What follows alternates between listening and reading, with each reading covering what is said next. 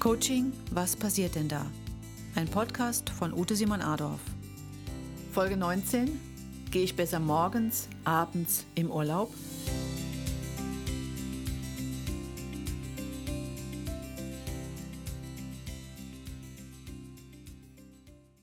In der heutigen Folge geht es um die Frage, gehe ich besser morgens, abends im Urlaub? Sie selbst kennen sich am besten. Wenn Sie die Möglichkeit der freien Zeiteinteilung haben, so richten Sie sich nach Ihrer inneren Uhr.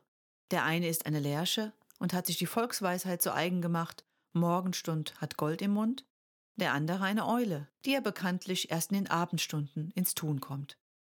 Wenn möglich, planen Sie etwas Zeit vor und nach dem Coaching für sich ein. Die Zeit vorher ist sinnvoll, um sich auf das Gespräch vorzubereiten, sich gedanklich zu sammeln, um somit die Coachingzeit so effektiv wie möglich nutzen zu können.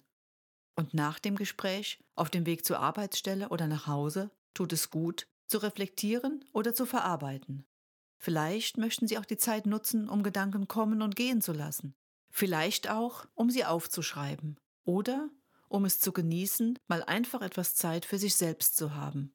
Probieren Sie aus, welche Tageszeit gut für Sie ist.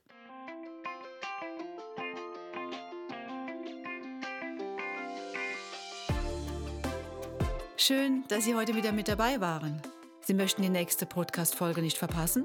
Abonnieren Sie jetzt meinen Kanal und folgen Sie mir gerne auf den bekannten Social-Media-Kanälen oder auf meiner Website simonadorf punkt de.